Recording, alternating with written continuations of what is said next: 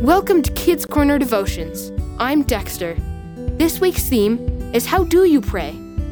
The Bible verse is Colossians 4, verse 2, which says, Never give up praying. And when you pray, keep alert and be thankful. How do you pray? When you pray to God, what do you say to Him? In Matthew 6, verses 9 through 13, Jesus says to his disciples, You should pray like this. Let's look at each sentence and wonder about each part of what we call the Lord's Prayer. Our Father in heaven, hallowed be your name. Jesus identified God as our Father. That makes us God's children. Jesus taught us to start by first worshiping God, remembering who He is, what He's like, and what He's done. Your kingdom come, your will be done on earth as it is in heaven. We ask God for His guidance and presence. We put God first in our lives and do what God wants. We pray that each day God's kingdom moves forward through us. How can you serve God today? Give us today our daily bread. After worshiping God and offering to do His kingdom work, we tell God what we need. God wants to provide what you need to do that kingdom work. What is something specific you need God to supply? And forgive us our debts as we also have forgiven our debtors.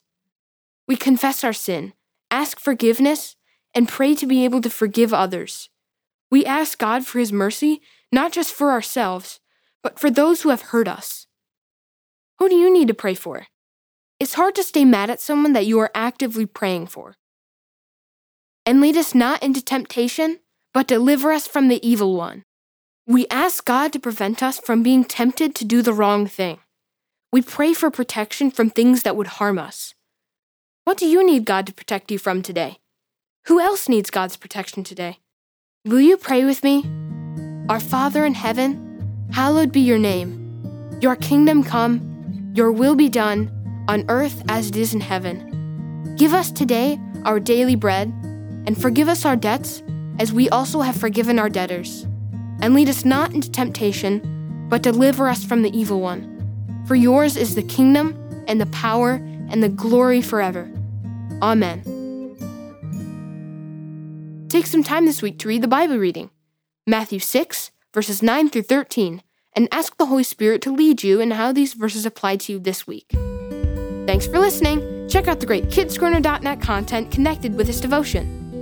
This week's DIY activity is called Praying the Scriptures, bookmark for parents and children. Talk to you again next week.